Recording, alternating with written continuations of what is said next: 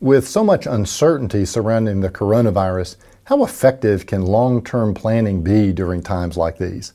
Well, questions like that remind me of something a French philosopher, Michel de Montaigne, said over 500 years ago. Here's what he said My life has been filled with terrible misfortune, most of which never happened. Well, actually, he said it in French, but you get the idea.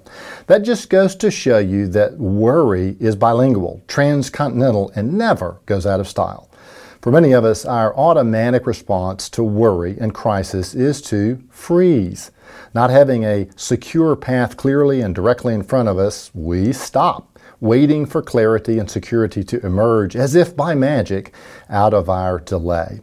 And a brief delay in a moment of panic, emergency, or crisis, well, that's just fine. It's actually inevitable.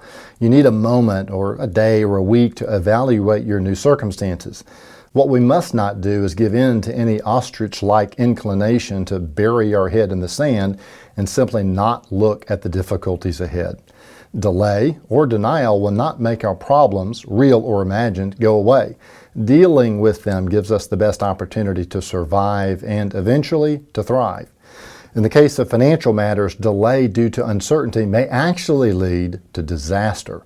When you're insecure about any part of your future, the thing to do is not delay financial responsibility, but to deploy it.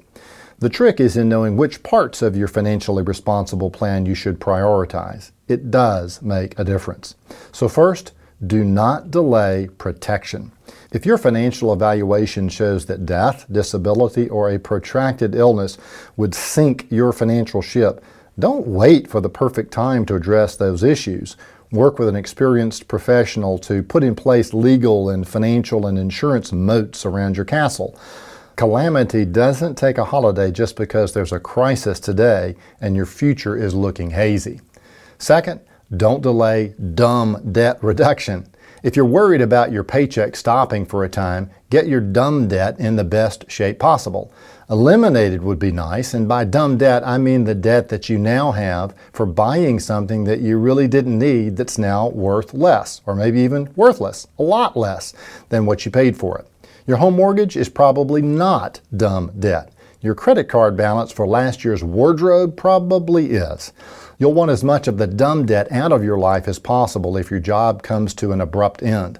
That may mean selling some things to pay off your dumb debt. Third, don't delay significant savings. And this is really the first cousin to the last point about getting out of dumb debt. If you don't have any dumb debt, well, congratulations. You want to use those funds that you would have applied to the debt reduction to significant savings. In so called normal times, I recommend 15% of annual income or more going to savings. If you've got concerns about your source of income temporarily getting cut off, you'll want to make sure that your pool of resources is as deep as possible. Save aggressively, starting right now. Number four, do postpone optional purchases.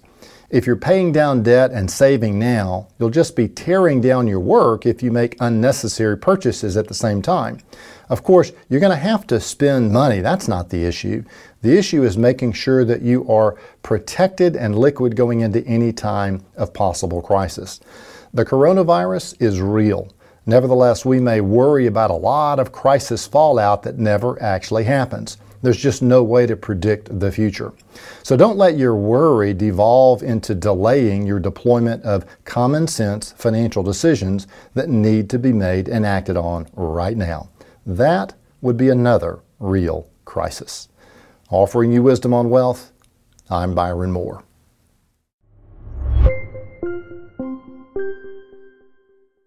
Hi, this is Byron. Are you struggling under the burden of debt or wish that you could get out from under all the monthly payments? Are you 100% sure that you're going to have a great retirement or do you still have some doubt?